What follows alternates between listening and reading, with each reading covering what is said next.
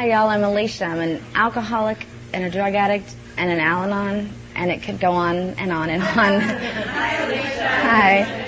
I'd say double winner, triple winner. Um, also recovered bulimic. I mean, it, it, it literally the gamut is is very wide as far as all the things that that were dealt to me, I guess. But the cool thing is I'm recovered from all those things. And the power of God has come in my life and um, changed me from inside out, from the woman I used to be. Um, I was sitting here last night as we began um, the songs and kind of looking around the room going, okay, what am I doing here? I don't know anyone. and we're singing.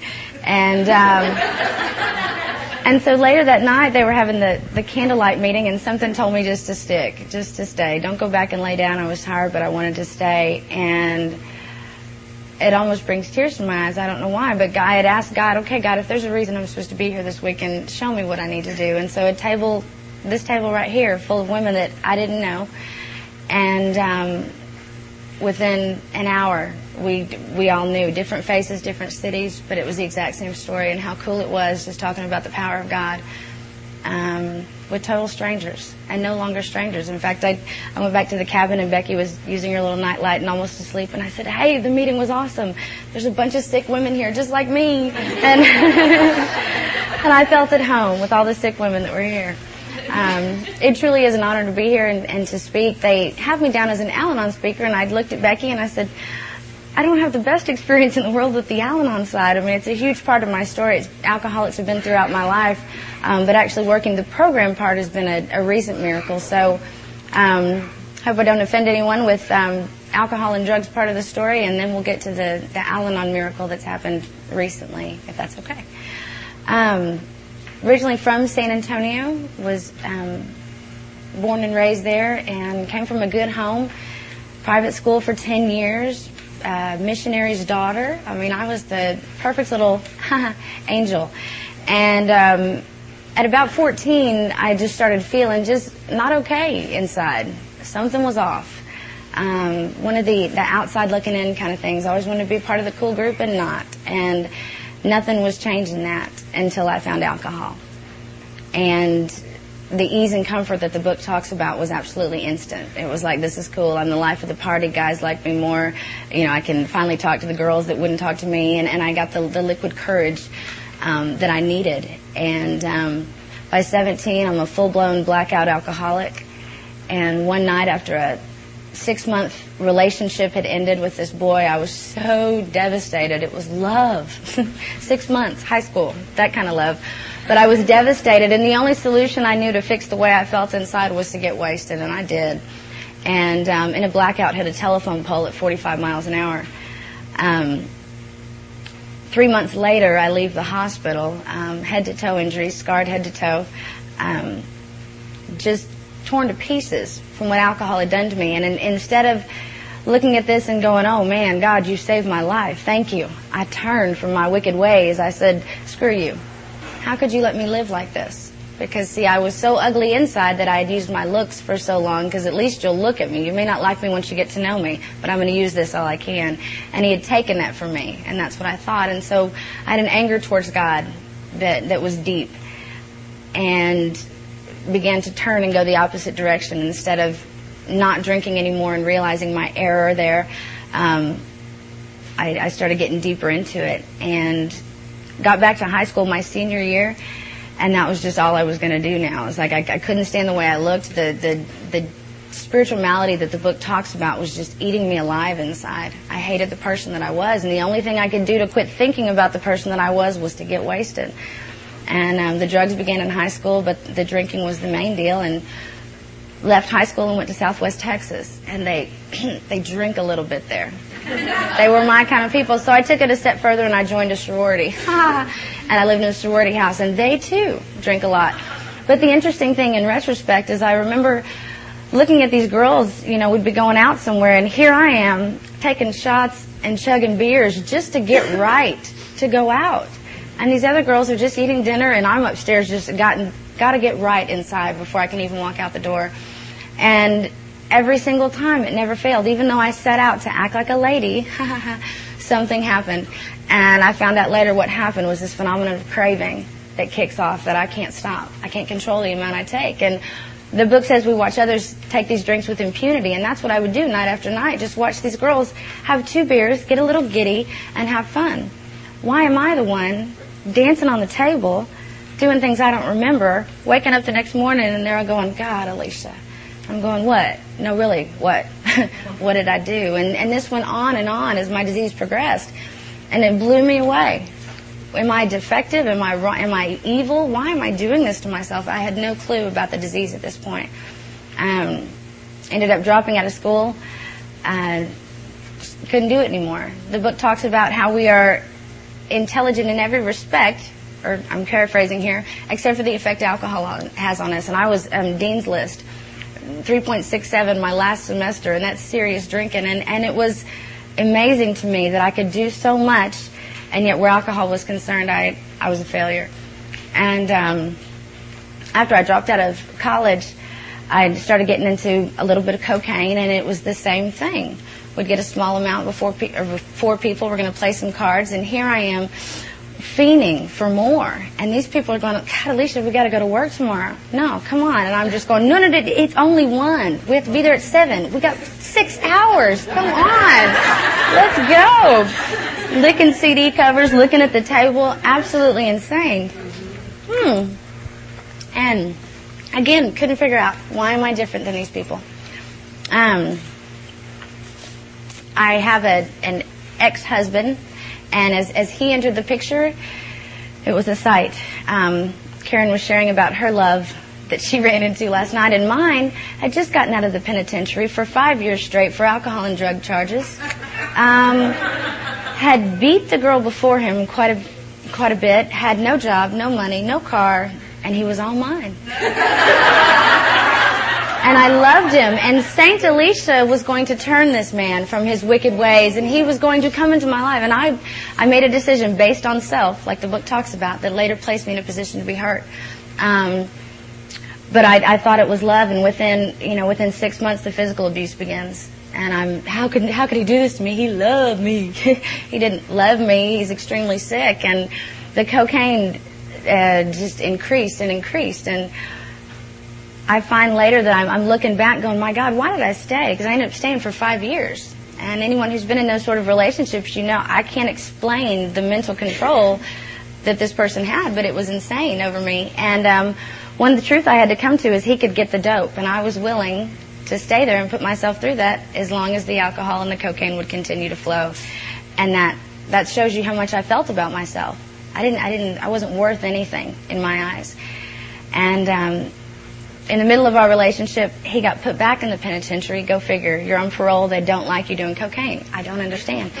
But he gets put back in the penitentiary, and I was determined at this point to to stop drinking and doing drugs.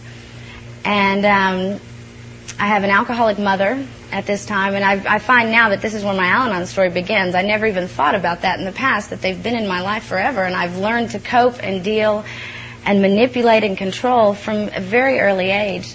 Um, my mother had become my drinking buddy at, at um, about 16 or 17. All the parties were at my house.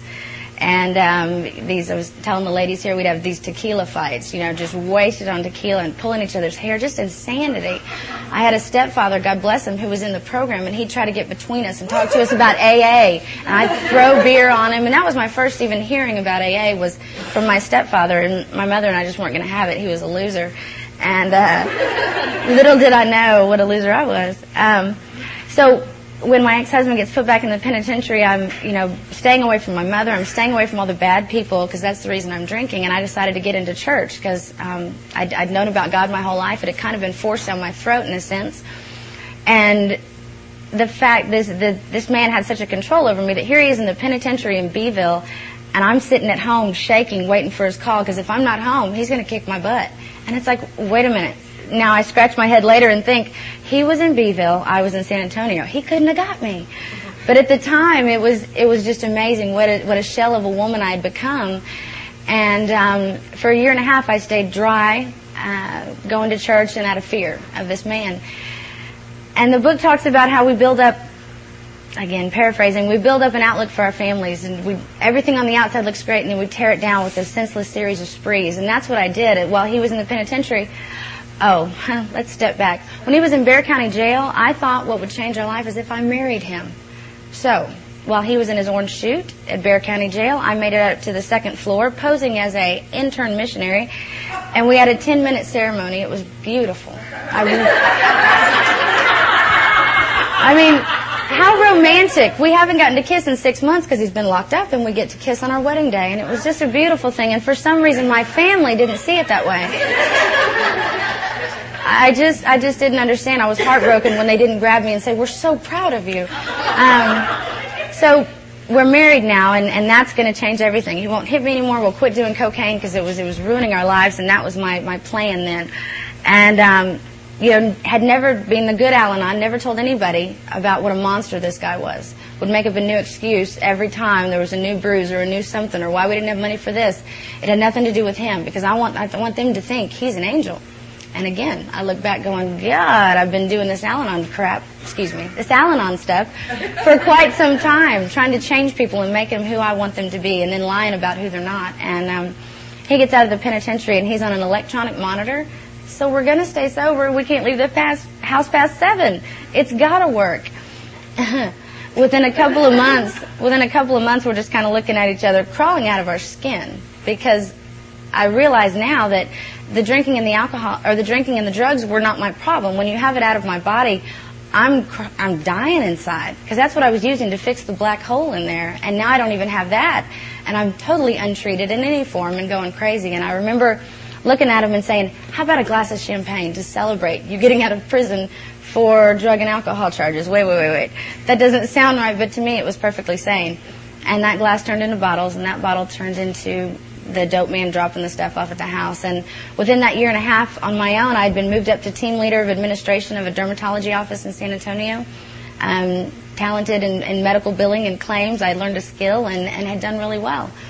And um, it, it got torn down quickly. Um, he had turned me on to, to crack cocaine, which um, I, I call the stuff devil poop because it's just satanic. I mean, it's like an evil force that I don't know who I became on this stuff. And as the time proceeded, the abuse got worse. Um, I'm living out of my bathroom now, just smoking dope. Can't function anymore, doing lines of what we've got left to make it to work, to meet with Medicare representatives to go talk about billing stuff, making a new excuse about how I ran into the freaking refrigerator again. God, I'm such a klutz because of the bruises on my face. And life was not going well.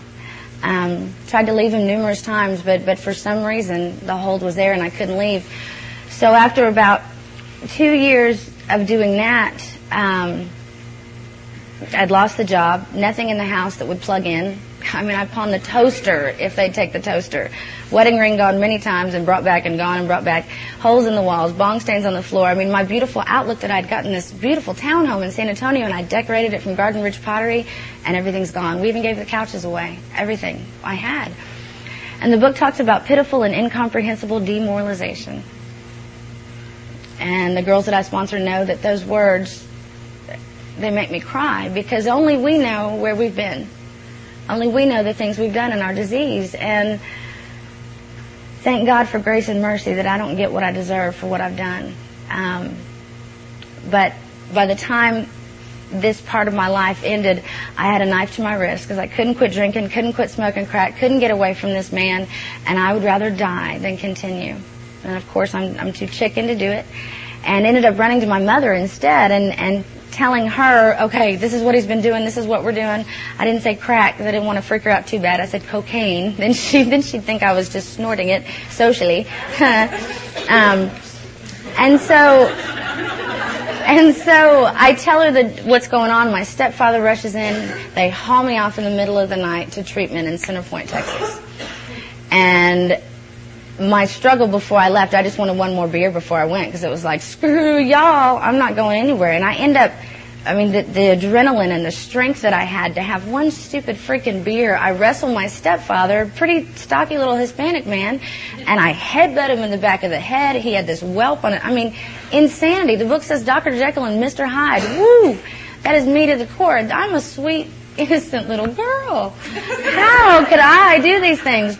But that's what I'd become. And um, so they haul me off to treatment. They don't pack me any clothes. They don't give me anything. Um, gave me some clothes out of my mother's Salvation Army bag in the trunk of her car.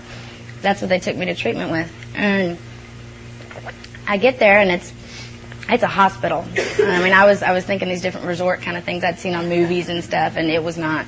And I had to deal with hospitals from being in the hospital for being there so long with my car accident. I didn't like the smell, couldn't stand it, and so I'm pissed when I get there, and my stepfather just kind of leaves me. And um, the insanity that was going on in my mind. I there was my roommate was this poor lady that had been coming off years and years of Xanax, and then just the benzo withdrawal is she's just shaking. And she was a rather large woman. Of course, I'm 30 pounds underweight, crack diet, big time, bruised, emaciated, slut clothes from going out the night before. I look great. And uh, this poor lady, I, I have to tell this story because it's y'all should prob- could probably relate, but she gives me a nightgown of hers because I didn't bring anything. And it's this Christmas flannel plaid with eyelet lace. And I hold my arms out and it hits the floor because I'm just, you know, sunken in, eating a, eating a cheeseburger probably in a week and that's it. And, uh, I've got these skunk slippers on that came from my mom's trunk. You're getting the visual. I'm on the detox meds, so I'm starting to slow down just a little bit. And I'm walking up and down that hall thinking I look hot.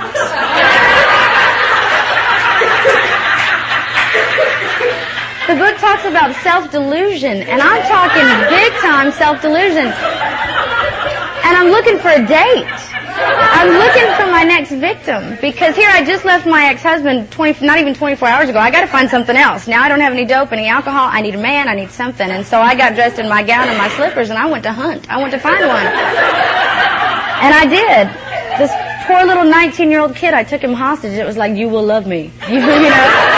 And he, he showed me some attention showed me a little attention, and you know how we go. It's like, oh, it's love. He understands me, and we'd stay up nights talking, and oh, I was going to be sober forever, and this was great. Um, treatment romances don't work. Don't know if you've heard, but it wasn't really love. It was detox meds or something.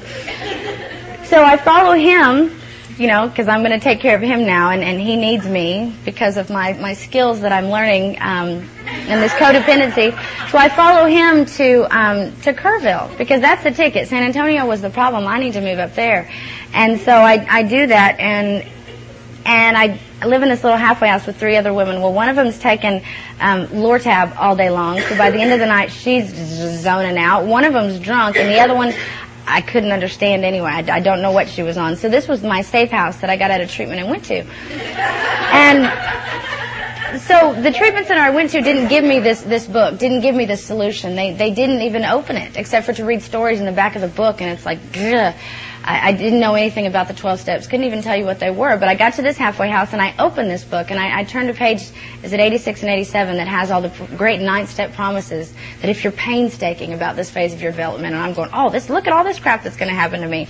And so I write it beautifully on calligraphy and this beautiful stationery and I put it on the wall and I sit and I wait for them to happen. I didn't go to meetings. I didn't get a sponsor. I only went to the men's halfway house meeting because they had men there. And what do you know? It didn't work. I'm not getting sober. I'm not getting the internal condition treated. I'm miserable. I'm pissed. Here I am now in Kerrville, Texas. My mother brought up a trash bag full of clothes, and that's all I had now to show for 25 years of my existence. My ex-husband had thrown clothes in there and said, give it to her. And I wanted to cut ties with him and run, and so that's all I had. And I'm miserable. I'm going, if this is what sobriety is about, this sucks. I don't want it. And, you know, relapse begins way before that first drink, and my mind just started kicking in. That, that mind blowing obsession would not stop because I needed something to treat what was going on. And I remember looking in the mirror the day I was going to relapse, and I had it all planned, and I was going to drive to San Antonio so no one in town would know because Kerrville's quite a big recovery town, and it sucks to drink there because it's like, oh, where I had to go to Bandera to go buy beer. I'm not kidding. I would do that. And so I look in the mirror and I said, girl, you can drink just don't smoke dope. That was your problem. I've got scars on my face from what alcohol did to me at 17, and I didn't even think that. Cunning, baffling, and powerful. This disease it blows me away. And of course, that night I'm doing dope. You know, I mean, it, they go hand in hand. It never worked. I tried it, that experiment over and over again. If I just drink wine coolers, I won't do cocaine. Nope. Oops. Every single time I would go back. So, okay, exit the treatment boy. He leaves because uh, he drank. What do you know? We both got loaded. What a strange idea. Um, and enters my now husband. By the way, I divorced Satan, my ex-husband. I divorced him while he was back in the penitentiary. He went back again, and I thought that'd be a good time to serve him with papers. So I divorced him, and just in the time that I'm legally divorced, enters my husband now. And um, he was in relapse, and I was in relapse. He lived at the men's halfway house. See, it paid off to go to those meetings. and chronic relapser, been trying to get sober since he was 18, and his drug of choice was alcohol and crack cocaine. So it was love. It was beautiful. We were, you know, what a deal. He could take me to the hood with him. Didn't have to lie where he was going. I'd go with him. It was like, okay, let's go. And um, thus began a, a four-month binge that um, the book talks about. It gets worse, never better. And um, that was definitely my experience. Um, you know, here my family's hope had been relifted in me, and I and. Uh, they thought that things were going to be different now. And, and so not only did I, I disappoint that, by the way, they hired me at that treatment center I went through because I was such a model patient. I was going to stay sober forever. So they hired me to do the medical billing out there. After a month of working there, I relapsed and the phone calls start coming. Oh, my grandmother died again. I can't come in. You know, all the excuses that we use. Uh, the car broke down. I, well, you don't even have a car, at least. Well, somebody's car the insanity began. And here I am having contact with patients, and they're going, Alicia, how do you do it? How do you stay sober? And here I am reeking of alcohol, grinding my teeth from being up all weekend. And it's like, it's great. Uh, yeah. Come try it. And it was just this double life. The book talks about it. We, we're an actor. We don't want you to know what's really going on. And that's what I was doing. I had all my lies in place. And, um, after four months though, I couldn't do it anymore. And, um, ended up shooting up for the first time. It was something I was never to do. Needles are for me. That was, I was a crack addict. I wasn't a junkie. and yet, that's the next never that got checked off my list. And I literally had a list of nevers that I was never to do these things. And guys, it's done. I, I was blown away that in, in 26 years of living, you could do all the things you swore you were never to do. And, um, I couldn't do it anymore, and I, I couldn't live like this anymore. And um, I remember Shane, my husband, and I holding each other that last night after a three-day deal, and and going, "We can't do this. Come on, we got to get some help." And I had no clue what was about to happen to me in this program. I didn't even know what it offered, but I knew I didn't want what I had anymore. And I remember laying on that bed after being up for three days and just looking at the ceiling and going, "God, if you're even still there, I need your help." Because this time around, I had all the material stuff. I hadn't lost any of that this time like before. But what happened was the book says I was beat into a state of reasonableness. And that meant I had suffered just enough to where I was willing to surrender and say, okay, I don't care what you want me to do, I'm doing it. And that next night got to a CA meeting and um, walked in the room and hear these people talking like they've been through some of the stuff I've been, but of course I'm so unique. You know, no one's gone as low as I have, and I'm so cool and yet they were talking about these miracles that had taken place, and and I, I couldn't believe it. These women that have obviously you know been through the ringer, and yet they're they're respected in their community today, and and have jobs. What a concept, you know, and and they can tell the truth, things that I wasn't able to do. And um, this woman comes up to me, um, Debbie, my sponsor over here, comes up to me at the end of the meeting, and she goes, "Here, you need a sponsor. Here's my number." kind of same thing Karen was talking about happened to her. I guess God knew that we were a little stubborn and probably would have waited a little longer. And um, that began my journey. Um, the part of my Al-Anon story really picks up here a lot though because Shane and I tried to get sober at the same time and after two months of me being sober he relapsed. And I have, I, I the my heart just died the day he relapsed because here I was like, this is going to be great. We're going to be on the same path. We're going to be going to the same meetings. We can sponsor couples. I mean, I had this great plan, and apparently that wasn't what was supposed to happen.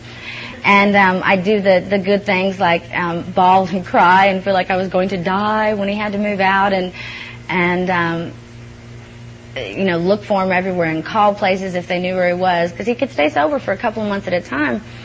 Um, but then the inevitable would always happen and um, a couple of times kicked him out and had boundaries, you know, and then now I'm not even using him to fix stuff that's wrong with me anymore. And it's like, oh, okay, come back.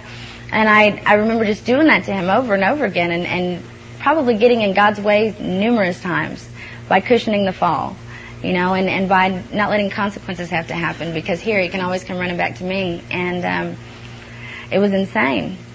But the good thing was, at least on the AACA side, I was doing pretty good on that side. I didn't want you to see just how sick I was on this other side, though.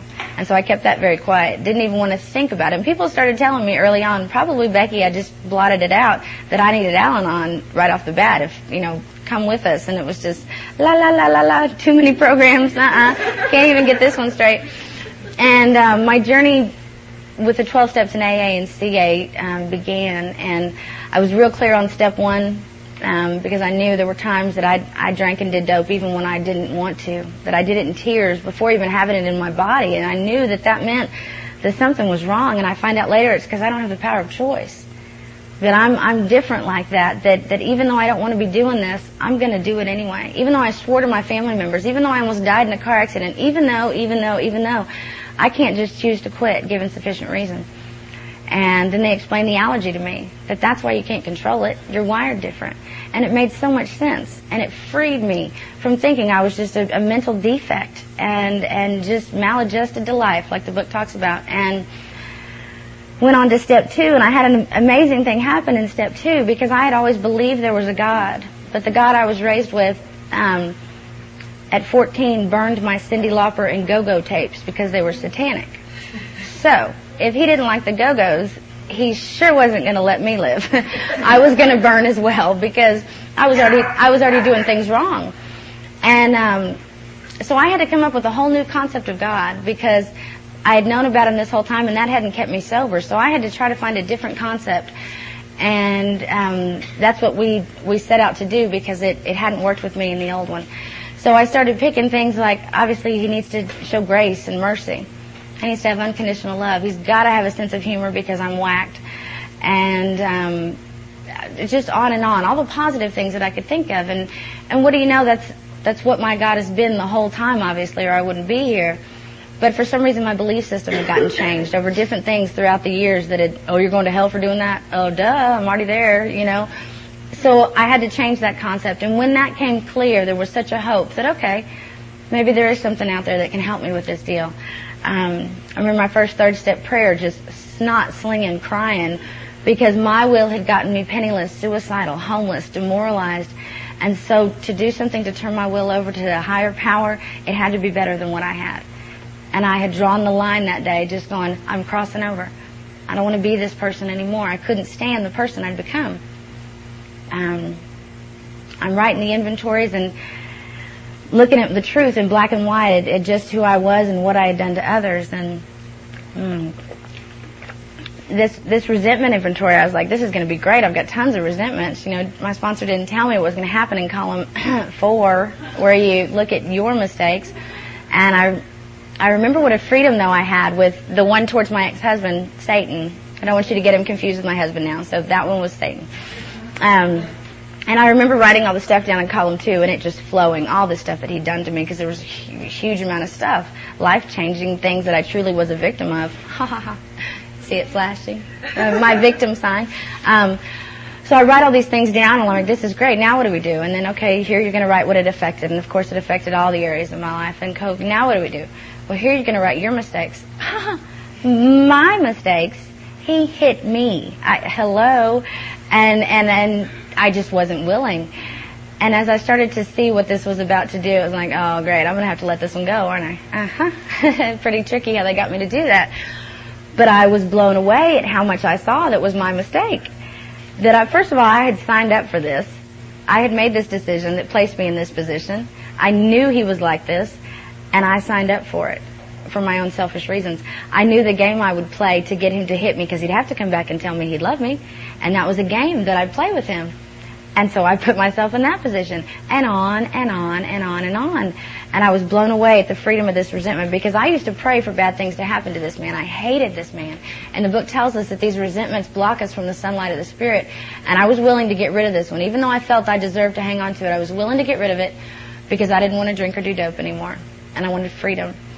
And I remember when the day came that I made amends to him over the phone, he was like, okay, so, uh, does this mean we're getting back together? And I was like, uh, no, no, no, no. Just wanted to clean up my side of the street. I want to take care of things. Thank you. Bye-bye. And, um, it was it was a freeing process though and and um, then the fear inventories I wrote remember I wrote arachnophobia on the page and called Debbie back and said okay I'm done I'm scared of spiders and she said oh no I think you missed the point she said, right, God help me see the truth on the top of the page. Pray about it and call me back. And guys, I had eight pages front and back full of fears. Everything in my life was touched with fear. I was afraid to walk out the freaking door. I was afraid to show you who I really was. I was going to continue wearing these masks and changing who I was to fit, just a chameleon, wherever I'm going to be, so that you will like me. Again, my Al-Anon stuff just budding, getting ready to bloom as soon as I'm ready to walk in the doors. Um, and it was a real freeing deal because the book tells us that we're on a different basis now. If you're trusting God now, fear's got to go because either God's everything or He's nothing. And um, that was a cool experience. And the sex inventory, the the stuff that I didn't want anybody to ever know about. And I remember when we did the fist up, when we get to the end, and we're about to do the sex inventory, I'm just shaking because this was the stuff that only me and God knew about. And here you're telling me you want me to tell you. I don't even know you. You could be a blabbermouth. This could be in the paper. I didn't know. But I was willing, again, to go to any lengths. And so I spilled these beans and thank God at the end of it she goes, oh, that's nothing. Listen to this. And, and it just blew me away with that I was not alone. I was not the only deviant, demoralized person out there. There was a few of us out there. And, um, then at the end, because the book says we illuminate every dark cranny of the past, and I remember we got done with it, and she says, okay, is that it? Is there anything else? And that one secret that I was going to the grave just went ding, ding, ding, ding, ding. And I'm shaking, doing my fingers like this, going, nope, that's it. Body language screaming, yes, pull it out of me quick, please. But I wasn't going to tell anyone this. But again, I remembered who I was before I got to the program and I didn't want to be that person anymore. If there was a chance this would keep me in this disease, I wasn't willing to do it. And so I, I said, okay, there is. And I told her. And again, God's able to use her to show me that I'm not a bad person because that happened to me or because I did that. That there, there are reasons that whatever it might be, but just freedom. And the book says you're, you can look the world in the eye. You're alone at perfect peace and ease. And man, all this blockage, all this junk was gone. And what a cool deal and then I'm going to get to go make amends for the stuff that I saw in fourth column. This program was incredible. And as I'm doing such great work on the AA and Al, or sorry, CA side over here in Al-Anon world, um, I am sick. I am insane. Um, she was talking about these these wrinkle marks on the forehead, and, and the she's the one that told me this joke, but they're not really wrinkle marks. It's from me looking at the blinds, watching for him to come home, because I they're still not laughing. Okay, you get it? You know how the blinds are there? Not like I'm doing dope looking out the window. I'm looking for him because for some reason I felt that if I stared at the window, his car would come home faster. And hours I would sit there crying, bawling, sick to my stomach, migraine headaches, biting my fingernails, falling apart. And yet I'll go to a meeting and I'll tell you, God do everything or he's nothing, you know, and I'm, I'm working this great program on this side. And yet this side, I'm dying. But I still wasn't willing. Still wasn't ready. And Shane was in and out of my life for numerous times. Um, and as I'm continuing getting stronger, it's like I'm not, as I'm, God's coming into my life more because of the program, I'm not okay with some of the behavior I'm doing on this other side, like the manipulation and the games I'm playing with Shane. It's the God consciousness that has begun inside me. It's just not okay anymore to be doing this, and and yet I continue to do it. Um, but I, I finished the steps and I, I get to that 12th step and man, guys, this is where the light came on for me. This is where my car accident, the abuse, all the things I had been through made sense. Why did I have to go through these things, God? Because I had asked Him numerous nights in tears and my self-pity pot, why me? The reason was because I was going to sit across the table from another dying alcoholic and crack addict, and I was going to carry this message of hope to her, and her light was going to come on, and I now have the power to do something. I got the power to help others. And my insanity, my past, my story was going to be used to change a life. And guys, I can't tell you, finally finding out after all these years why all this pain had to happen. God had a plan. And because I got so way off the page, there was a lot more consequences that I had to suffer, but that was my own action. But he got me to the place where I was recovered from this disease. The obsession to drink or do dope was absolutely gone, and I was free. I could walk into a, a place to pay for my gas and not freak at the beer aisle, just going, oh my God, oh my God, what do I do? I can't move. that would be misery if that's what this thing was about. And that's what I thought, that I would have to fight this obsession forever. But that was so not true. And so now I get to carry this to other women, and it became my passion. It became the void filler that, that I'd always been looking for. And my first year of sobriety, I would try to sponsor people that weren't even drinking. I mean, it was like, do you want, have you heard about AA? Come here. Come over here. Come here. Come to this meeting. Do you want to do this? Come on. I was so on fire for what this gift was that I'd been given. And, um, you know, some stayed sober and some didn't. And, um, we always say, but we stayed sober, you know, and I remember the first girl I sponsored that relapsed, I, being so important, took it so personal that I was so powerful that it was my fault, you know, that, that I hadn't carried the message right and poor me and all this and the truth was I stayed sober and the book says that nothing is going to ensure immunity from me drinking or doing dope than helping another person. And if I'm helping someone else with their problems and their stuff, you know what? I'm not thinking about mine anymore. And mine were continuing to pile up with the Al-Anon side over here. and it was almost something that, that kept me out of myself just long enough so that I could help someone else and then I'd get back home and, you know, he's missing again or, or the checkbook's gone or this and the drama continues on this side. And the, the, these two worlds were about to collide really soon. I knew that because I couldn't go on like this for very long. Because the things that were happening to me because of this untreated Al-Anonism, can we call it that? We'll, we'll, call it that. All right, it's a new term for the evening. Um, I was having this spiritual malady begin to return because I'm obsessed on Shane's obsession.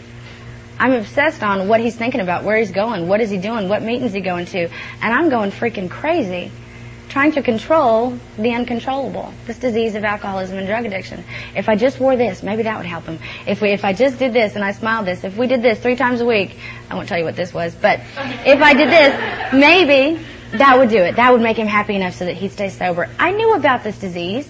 You know, God bless the, the, the wives that come in that have no clue because they're learning something brand new. I have the same freaking disease, and yet I thought if I did something different, he'd stay sober. And the losing battle that I fought, I'd get more discouraged and more depressed each time because it didn't work and it didn't work and um, it was just going crazy. And um, one of the times he was in treatment, I um, I find out that I'm pregnant. and, you know, when I was married to Satan, ex-husband, we're going back, remember? I used to think that if I just got pregnant, I'd quit drinking and I'd quit doing dope and everything would be better. He'd quit hitting me and it's my heart's desire. Come on, God, give it to me, give it to me. I always want to be a mommy. Why won't you let me get pregnant? And I got pissed many times. Poor me. I've ruined my ovaries from all my, I mean, all these things that I made up these excuses. And the truth was it wasn't God's time. Hello. And I'm grateful for that because that child would probably be gone to CPS by this time because I couldn't quit drinking or doing dope for anything. And I'm thinking that getting pregnant is going to stop it. So God knew that at two and a half years sober, when I'm connected to Him, the miracle was going to happen. Now, this miracle took place when I'm living in a garage apartment and the father is in treatment. So I was kind of like, oh no, uh-uh. I can't handle this. No way. And God was like, hello, th- would you just listen to me and see what I'm going to do here?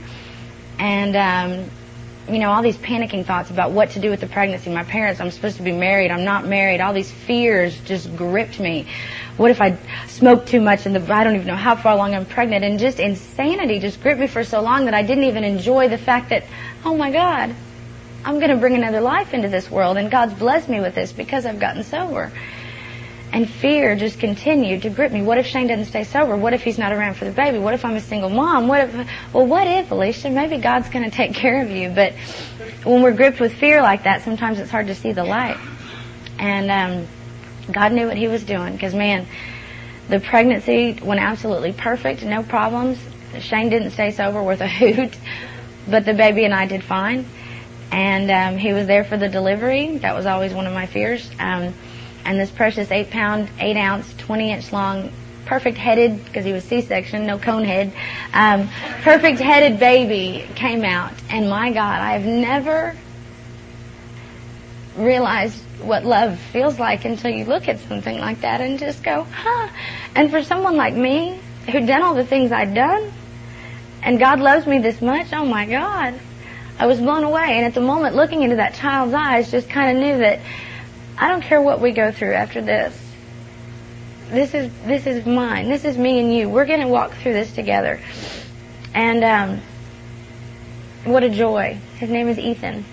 And um, I'll email you, mail you, send you posters, whatever you want. He's precious. I want to show you to him. Um, he's 21 months now. Um, but okay, so the the baby comes. I'm two and a half years sober. I've got postpartum depression going on. I've quit sponsoring all the women I'm sponsoring because I had been 50 pounds pregnant and miserable and leave me alone. I had quit going to meetings. The baby comes out. The joy of the baby is there. He's home now though with me and Shane's not staying sober and I'm crawling out of my skin. I can't stand it when I see him. And, and mind you, he's a sweet enough addict that he just leaves for days at a time. He doesn't ever bring anything to the house. What a he's a gentleman in that sense. ah, but when he would come home, I mean, I would just cringe. I hated this man, and I find out later when I get an Al-Anon, I don't hate him at all. I love him. He's my best friend. There's a reason I married him, which I did by the way at nine months, eight months pregnant. It was another cool sight. It was better than marriage number one, though. I'll put it that way. Um, but anyway, I find out later that it was the disease I hated so much in him. It, it was not him because I truly had. We are best friends. We have tons in common. I have so much fun. He makes me laugh like no one else, and yet he's gripped with this disease. And there's something that keeps him from keeping that ego at bay and staying humble. And um, so I'm, I'm miserable though at this point and hating him, totally blocked from God. And all of a sudden, the thought crosses my mind that how come he gets to smoke crack and I don't? Oh, do that is not a good thought to have. At two and a half years sober, with a two month old child laying in the crib next to you. And yet the baffling feature of this disease is I, have got two options. I'm either going to die the alcoholic addict death or I'm going to live on a spiritual basis. And after so much time of not living on a spiritual basis and cutting off some of the ties I had to this fellowship, I put myself in a position that was not cool. And I had about a window of, of, of a minute to sit at this crossroads and go, okay, we're either going left or we're going right. Left would be what I know very well, and right would be getting on my knees real quick, begging to get me reconnected, begging for this connection to start flowing, and that's what the grace of God took me to was my knees. And um, that next day, there were five women in my life that needed help, either at my door or on the phone. And the book says it helps in, in trials and low spots. That, that helping others is going to save you, and this is totally true for me, guys. It pulled me out of myself. I got reconnected. The light flowed in. Flowed in. Can we say that? The light came in and flew out, and I was able to help people. And what do you know? I'm I'm back on the path, and it was just something that quickly that got me going. Oh, okay, wait. Let's get reconnected. Let's do what we need to do. And um, so I did that for a while, but the insanity continues. Shane goes away for treatment for for four months last year, and um, you know I moved from a two bedroom two bath house back into that garage apartment I'd gotten pregnant in and I I just gotten hired at a treatment center in Hunt, working part time, doing medical billing from home also just to try to make ends meet. And here he goes off to treatment, and I'm left once again because if he's not in my life, as sick as this sounds, I don't know what to do because I'm so enmeshed in him and in his disease. I don't know where he's he begins, he ends and I begin because we're we're just like that in this both of these diseases. So that was the time when I decided to maybe go up to Becky and go, okay, what time are the meetings? Because I was going to start my Al-Anon journey now.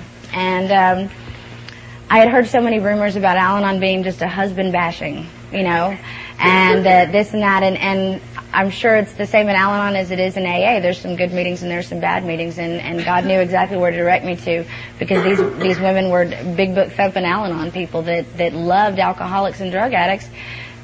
And when I read in there that it says the goal is to try to help me encourage and support the alcoholic, it was like, huh?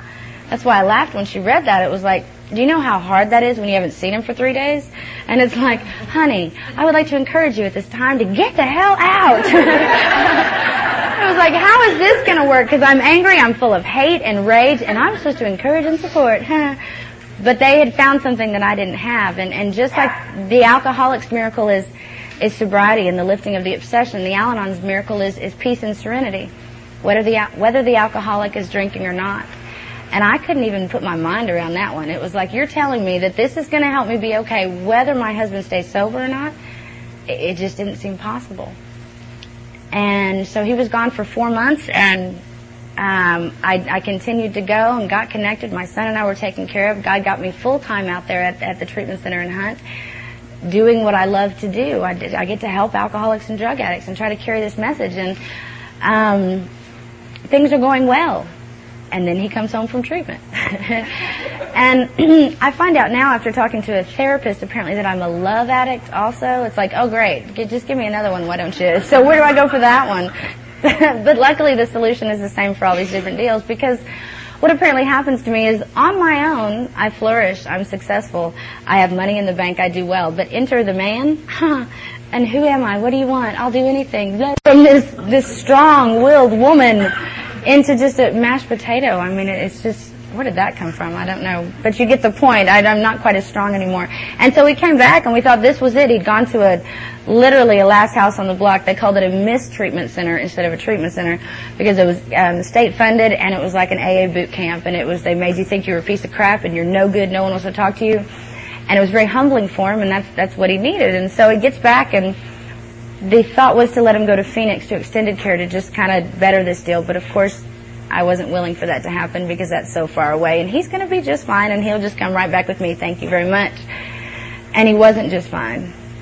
And I proceeded to watch him, the, the, we can't be complacent in this deal. And the alcohol and drugs is a subtle foe. And it's, I, I watched him slowly start going back and back and I did everything in my power by scheduling his meetings to, what are some other good ones? I don't know. I was, I was going to make sure he stayed connected. um, and it didn't work. And I remember the night that he relapsed after having a, he had been gone, he had about 60 days or 90 days at this time, which was a fairly long stint, and, uh, he relapsed and I remember screaming and crying at God going, where the hell were you? I was pissed. I was angry at God. Okay, let's look at this for a second. Here's the God that's kept me sober saved me from the woman I used to be, and yet I hate him. I'm angry because he won't keep my husband sober. I was a little mixed up here. And um, started to see that obviously it has nothing, it has something to do with God. The book says God could and would if he were sought. When we drew near to him, he disclosed himself to us. When we honestly sought him, he showed up. We've got to do something in order for his power to be displayed. And, and some reason Shane wasn't just, he wasn't doing that stuff. And, um, a couple more months of getting just in turmoil and hating him and the insanity began and so I re-get connected over here because of course I was cured. He was gone. So I was very healthy and then when he returned, you know, that Al-Anonism continued to get worse and, um, I just, I, I couldn't understand this. I knew all about this disease and yet I couldn't understand why he wouldn't get sober. Doesn't he know how great our life will be if only he'll get sober? and all these plans and designs that I had for him and, and trying to control things, hiding the checkbooks, hiding the keys, sitting up late at night at worrying, you know, not sleeping before I had to go to work, snapping at my poor precious child who has nothing to do with this. And when that kind of stuff started happening, it was like, uh-uh, I, I'm not going there. What am I doing? And I guess if there's a bottom in Al-Anon, um, it was also my my spiritual experience that I had there he was it was gone for this for more than long more than usual one time and I just had this gut in my stomach that he was dead this time because he'd called me twice and some reason hadn't made it home and that just wasn't normal and after crying a lot and calling the hospitals and the jails and all the good stuff that we do like that's going to do anything if we finally find out where they are but I had stayed up doing that the night before then the next night when he still wasn't home there was no TV there was no music there was no nothing the baby went to bed and me and God sat there and I was like, all right, God, if this is what it takes to get me to my knees, to get me reconnected to you, then I'm grateful for this tragedy. I'm grateful for whatever's going on here because I need you. I need you to draw sober breath. I need you to stay sane. I am nothing without you. And the humility just kind of washed over me again that without this power in my life, I don't live. And I remember just sobbing, and it wasn't tears about Shane, it was about me and God. It was getting reconnected with me apart from Shane. And um, I remember I shared this last night in the meeting. I, I remember thinking, my God, he's dead this time. Excuse me. And I thought, if he died, would I stay sober? And I pondered that for a moment, and then little devil side came up and said, hell no. perfect excuse. Everyone would understand. You've been sober long enough. You know, how could you make it through that? And then the angel side, thank God, took over quick and said, yes, you would. And you'd bear witness to God's power. And you would blow people away with your story of what God had done and what God had walked you through. Because the third step says, take away my difficulties that, uh, that victory over them will bear witness to those I would help of thy power, love, and thy way of life. And what I thought the first time I said it, that meant, yeah, take away my difficulties. Give me money, give me a new car. No, what that meant was God was going to walk me through the fire. And I was going to come out on the other side. And this power that had saved my life was going to blow me away one more time. But this peace washed over me that I was okay if he was dead. And that's when the serenity finally, truly began to take place. And the principles that I'd been learning in Al Anon and the stuff that Becky had talked to me about and the stuff I'd heard in the meetings finally all make sense. That whether the alcoholic is sober or not, or dead or not, I'm going to be okay. And what a peace that was because I'd never been okay just, just me. There was always going to be something to try to fill that void inside. And, um, he did come home. He was not dead. And it was kind of this weird opening of the door, just going, hi, you're not dead. Cool. I was alright if you were. and he just kind of looked at me and I was, I wasn't all freaking out, panicking, crying. It was just this, hey, you're not going to be able to stay here. Your bag's over there. Glad you're alive. Bye bye. And woo! Like, ah, that didn't hurt so bad. there was some freedom there. And I got in bed and I went to sleep. I didn't have to stay up all night, didn't have to freak out. And the power of what Al Anon has to offer just really came full circle. Um, because on my own power in that disease, I'm a basket case. I have headaches. I've got bleeding fingernails from chewing them so much. I've got ulcers. I've got, this is what Alicia gets on her own power trying to control her husband's disease. And so on God's power, I've got peace and serenity and the power to say, I love you, but this is not okay with me. And, um, his journey continued, and now he ended up um, going away again for a while. And but it was cool. This time it wasn't like you've just taken the other my other half. It was like, bye, Ethan and I will be fine. You know, let's see what happens. And and trust me, I get I get tons of criticism. I get tons of opinions. I get tons of things that people tell me I should do with my husband. And um, and thank God that I don't listen to all of them because he would have been killed a long time ago. Because poor guy, uh, I shouldn't say poor guy, but he struggled for getting sober for so long that people have seen him now as Alicia's husband and Ethan's dad. They forgot he's a dying alcoholic and a drug addict. They forget he's our brother in this fellowship, and they look at him with those eyes instead. And um, I know the miracle's going to come for him. I know the day's going to come that either he will die from this disease or he'll get this deal. Because that's just the way it happens. And um, I uh, I married him in sickness and in health. And for me, this is a disease and this is a sickness. Now, I can learn how to protect myself so I don't get affected by his disease anymore, and I can continue getting strong in that sense. But I truly love this man. And that was the other miracle that happened in Al-Anon was that it showed me how to love him again and look at him with compassion and cry with him before he left, before he went away this time. We had the best three days we've ever had in our life. You know, the selfishness of this disease kept him from being the man I know he wanted to be in this marriage. He's an incredible father when he's able to be there, and it, it just broke my heart that this disease had him gripped in such a way that he couldn't be the man he wanted to be, just like I couldn't be the woman I wanted to be. But the weekend before he left, we knew we were going to separate and he could be gone for a while. And it was just telling each other everything that we've ever thought about each other. And it was like God was finally there at the center of this relationship because he was doing something different and seeking God and he was humble at that time and I was doing what I needed to do through Al-Anon and through my other fellowship. And it was a, a union that we hadn't had in four years of being together. Um, I love this man. And I love Al-Anon, and I thank you for, to Al-Anon for giving me that love for my husband back because I thought I hated him, and that wasn't what it was at all. Um, because of both these programs, I can be an incredible mother. I mean, I am just a freaking kid with this child, and he's got this gut wrenching laugh that is hilarious, and I will tickle him and make it just, I don't care how stupid I have to be. And, and my sponsors in his life, and, and it's like Granny Deb, you know, just loves him. My mother got sober. She has a little over a year sober in AA in San Antonio, so she can be the grandmother she's always wanted to be. And it's just God doing, too, blowing me away. And it's because I surrendered and I said, all right, I'm going to do whatever I have to do to not be the old Alicia anymore. And because that day came and I did whatever my sponsor, anyone asked me to do, my life has changed. Then when the day came for me to say, all right, I surrender and I walked into Al-Anon, I, what do I need to do? And I did the things Becky suggested for me to do. I, I looked at Shane in a different light. I quit putting expectations on him because he wasn't capable at that time of doing the things I expected and, and took action. The book says faith without works is dead. I can have faith all day long that there's a God out there and He's strong, but if I don't do the work required, nothing's going to change. I love sponsoring women. I just recently took three women through the Al-Anon, up to the four-step in Al-Anon. It was like, whoa, this is weird. I'm getting a little too healthy. um,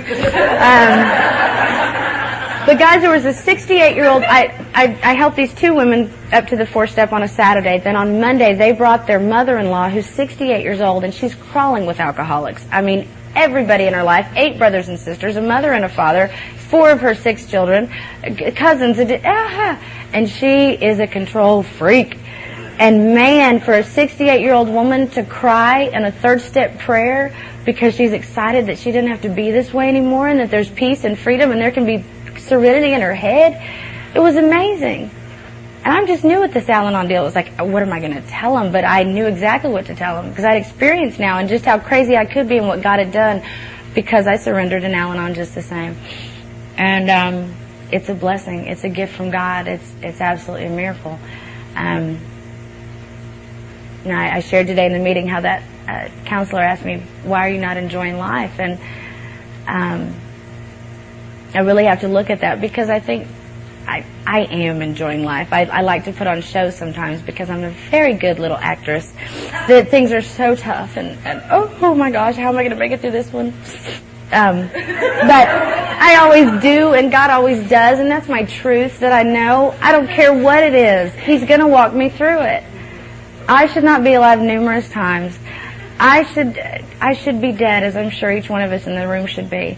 And, and the things that I did in those dark rooms in my disease, I believe God cried because He was right there with me. And not cried because He was disappointed, but cried because His child was having to go through this pain. And that's the God I know today. That's the God I love. That's the God I yearn for. And in the 12 and 12, uh, step 11 says, we need to pray and reach out for this God thing just like we need air, water, and food. Huh. And I had to ask myself that, do I seek God with that same kind of desperation as if I were gasping for air? On a good day, yeah. But I need to do it every day and I need to practice it in all of my affairs and, um, thank God it's a growth. You know, it's a thing about growth and, and changing and new experiences and I'm not the woman I used to be. Huh. Absolutely not. Same thing as everyone shared this weekend. I could usually care less about any one of you go, oh, she's too cute. Oh, she would probably want to steal my man. Or, oh, she might have some money I could scam. I would have a plan for each one of you that I was going to manipulate and use. And today, y'all are dancing around singing about, where, where, how did it go? Great, grateful, grateful alcoholics. Oh God, that's going to be on the tape. Um. anyway, I started crying I started crying watching you guys march around the room because just how goofy and silly and we could care freaking less because God has given us life. And that's just what this program is about. If you don't like the life you're having, if something isn't working, come try God. Come see what God has planned for you. It's much better than anything you could ever imagine. And I, I just wanted to close with this. Um, I love the chapter Vision for You because it starts off with the, the hideous four horsemen that we know so where, where? So well. Terror, frustration, bewilderment, and despair. And oh my God, those were a daily deal. Oh my God, where's the money going to come from? Oh my God, what did I do? Oh my God, I can't breathe. I'm having a MOD and I, ah, constant, constant voices going on. And so it starts with that and then says, um, we've shown you how we got out from under. You say, I, yes, I am willing, but I might be consigned to a life where I shall be stupid, boring, and glum, like some righteous people I see. I know I must get along without liquor, but how can I? Have you a sufficient substitute? Huh. Yes, you can come skip around and sing with us. yes, there is a substitute. And it's vastly more than that. It's the Fellowship of Alcoholics Anonymous, Al-Anon, Cocaine Anonymous. There you will find release from care, boredom, and worry. Your imagination will be fired. Life will mean something at last. The most satisfactory years of your existence lie ahead. Thus we find the fellowship and so will you. How is it to come about, you ask? Where am I to find these people? You're going to meet these new friends in your own community. Near you, alcoholics are dying helplessly like people in a sinking ship. If you live in a large place, there are hundreds, high and low, rich and poor. These are the future fellows of Alcoholics Anonymous. Among you, among them, you will make lifelong friends, and I think that's what happened this weekend. People we don't know come from different walks, races, and towns, and it didn't matter. You will be bound to them with new and wonderful ties, for you will escape disaster together, and you will commence shoulder to shoulder, shoulder your common journey. Then you will know what it means to give of yourself that others may survive and rediscover life. You will learn the full meaning of love thy neighbor as thyself. And that's the crux of this whole deal, guys. I mean, that, that for me is what's made all the difference in the world. I'm going to care about you so that God will take care of me. And it's worked for four years now. And I'm going to bet that it's going to keep working if I keep doing this. You know, from, from sitting here last night looking around going, what am I doing here? To tonight, I mean, psychic change has taken place. I was thinking, thinking this was kind of a strange deal, but, but God bless each one of you and I've, I've enjoyed talking to some of you and, and listening to your struggles and, and some of the things and if, if there is anything I can do, um, I'd, I'd love to help. I'm just honored to be here. Thank you, Becky, for having me speak. Thank you for Al-Anon God. Thank you for AA and CA. Thank you for a new life. Thank You may.